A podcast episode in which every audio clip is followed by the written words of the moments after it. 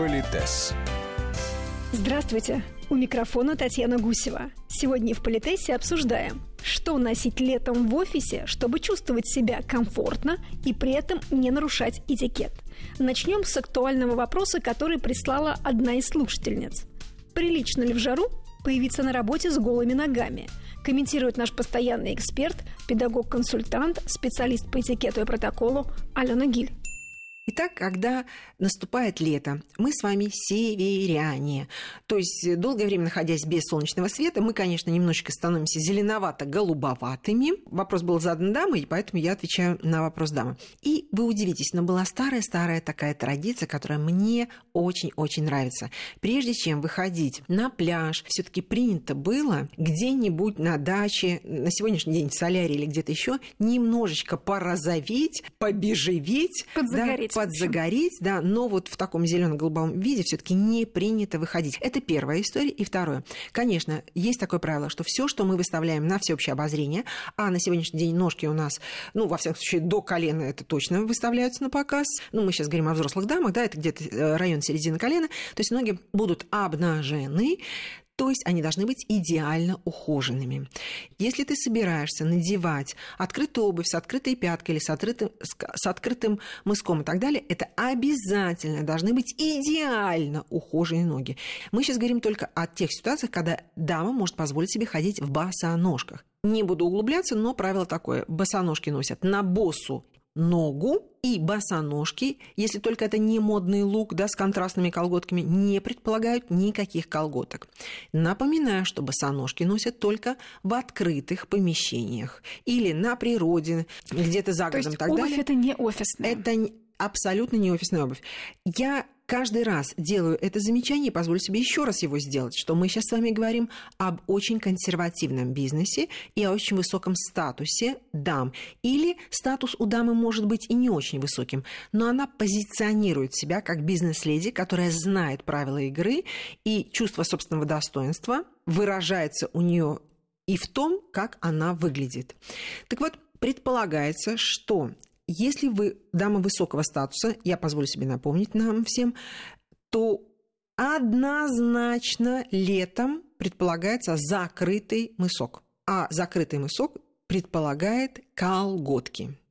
Вариант. У вас сегодня нет высокого уровня встреч, или вы человек невысокого статуса, и вас никогда не видит гость, клиент, партнер, в вашей солидной, респектабельной, уважаемой организации вы выходите через черный ход или там через служебный вход.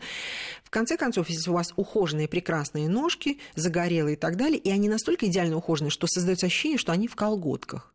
Ну почему, в конце концов, да, в каких-то красивых туфельках, которые сочетаются по цвету, не черная юбка, черные туфли, а вот что-то такое вот э, там пастельных оттенков, ну, категорически, знаете, это не запрещено. Но если у вас высокого уровня встречи, плечевая одежда, как то костюм, то костюм, даже летний, как правило, с босыми ногами статусные персоны не носят.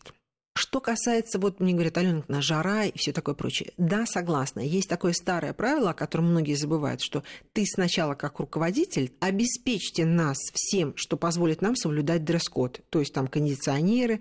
Если у нас 40 градусов жара, мы все там умираем душно и так далее, то формально вы не можете требовать соблюдения дресс-кода. Но Выход всегда есть, потому что мне говорят, только закрытые туфли. Нет, не только закрытые туфли. Мы с вами обсуждали летнюю обувь. Это может быть закрытый нос, закрытая пятка, но посередине может быть очень большой вырез и так далее. Может быть и обувь вообще без пятки, только с ремешочком позади.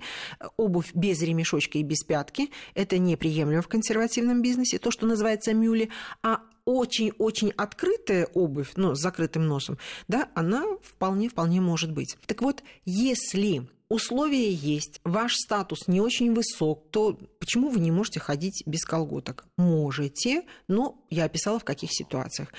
Как только мы выходим из этой зоны, официальные встречи, статусные переговоры, конечно, всегда должны быть колготки. Да, традиция уходит, но напоминаю, что мы сейчас с вами говорим о тех людях, которые уважают традиции, они знают, как выказать уважение своим собеседникам, и они показывают, что они знают правила игры. И я еще хочу напомнить, что у нас женщина очень часто выступает в двух ипостасях. Мама, жены, сестры, бабушки, кокетки, возлюбленные, сотрудника, руководителя, представителя уважаемой компании. И, друзья мои, Ничего такого нет. До 6 часов ты соблюдаешь правила игры, принятые в компании, ты ходишь в тоненьких-тоненьких колготках летом, там, где это полагается. После 6 ты вышла из офиса, ты сама по себе, это твоя репутация, делай то, что считаешь нужным и что уместным и здравомысленным. Я еще позволю себе напомнить, что мы говорим о нашей климатической зоне, да, потому что в других странах, возможно, есть и другие традиции, но на официальном уровне считается принятым, на официальном дипломатическом уровне обязательно должны быть и летом, и зимой колготки или чулки. Но я помню, что наша слушательница употребила фразу «приличная женщина никогда не ходит с голыми ногами». Вот мне очень понравилась эта фраза. Приличная женщина, грамотная женщина, она четко знает, где, когда и как она слово «должна выглядеть», используем слово «должна выглядеть», да, и она сама для себя решит, вот здесь она будет нарушать эти правила или не будет нарушать. Потому что есть места и события, где приличная женщина может ходить без колготок. Я бы так это прокомментировала. И что касается офиса, мы уже ответили на этот вопрос, но там было у нас и продолжение. В неформальной обстановке хозяйка приличного дома и мать семейства. Вот как должна выглядеть.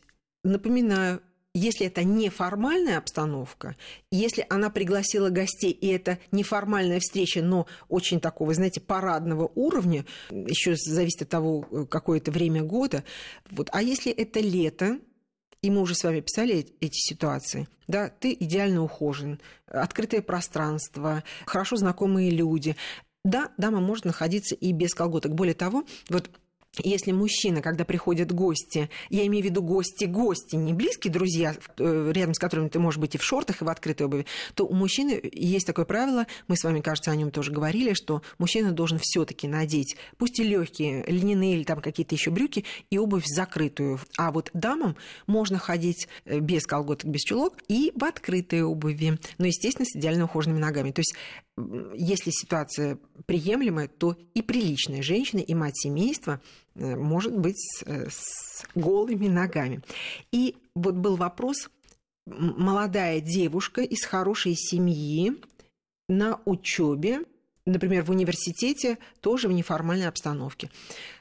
Э, да, я бы вот так сказала. Вот ухоженность, она не зависит ни от количества денег, да, а только от уважения к себе и к тем людям, с которыми ты общаешься. Так вот, молодая девушка, помните, когда-то мы с вами говорили о прическах? Мы говорили, что вот девушка с распущенными волосами, с длинными прекрасными волосами, она очень соблазнительна.